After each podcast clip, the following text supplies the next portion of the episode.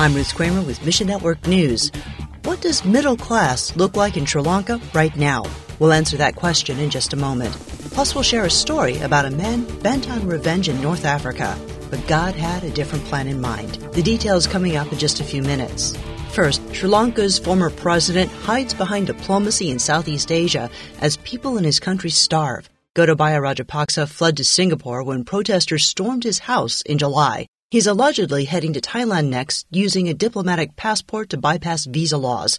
Meanwhile, desperation grows in Sri Lanka. International Media Ministries' Denise Godwin says, you see a pretty deep breakdown in the supply chain. Our connections there are probably middle class for that part of the world.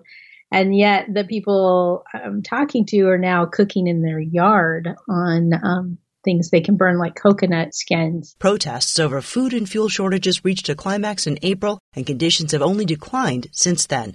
Today, the United Nations says six point three million people in Sri Lanka lack reliable access to food. I M M partners want to share Christ in both word and deed, but they need God to open some doors of opportunity. One of their requests is to help them find a way to get through the bureaucracy and get the containers of food out of the ports.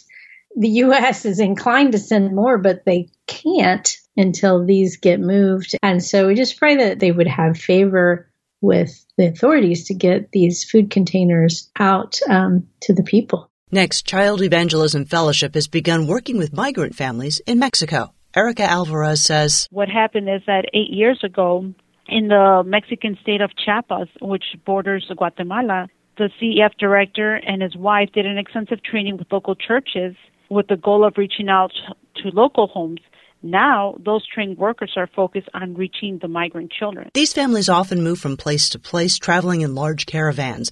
Alvarez says churches help to take care of them as they travel, and they often pass out a C E F booklet called Do You Wonder Why? And so this gospel-centered trauma healing booklet addresses the hard questions of why bad things happen in this world.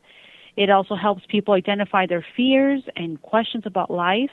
It explains how sin came to the world, and the only answer is trusting in Jesus Christ as Savior. The hearts of C E F staff break as they see children with wounded feet. In many cases, they've walked hundreds of miles. And so they treat their wounds, put clean socks on them.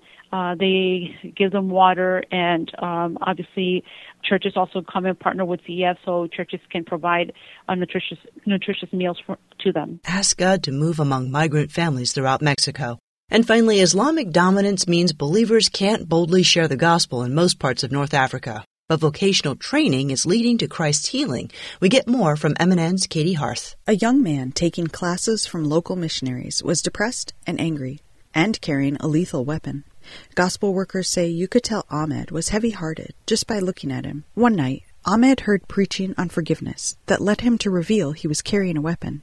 In the message, the gospel worker said, God forgave your many sins, and you have to forgive those who wronged you.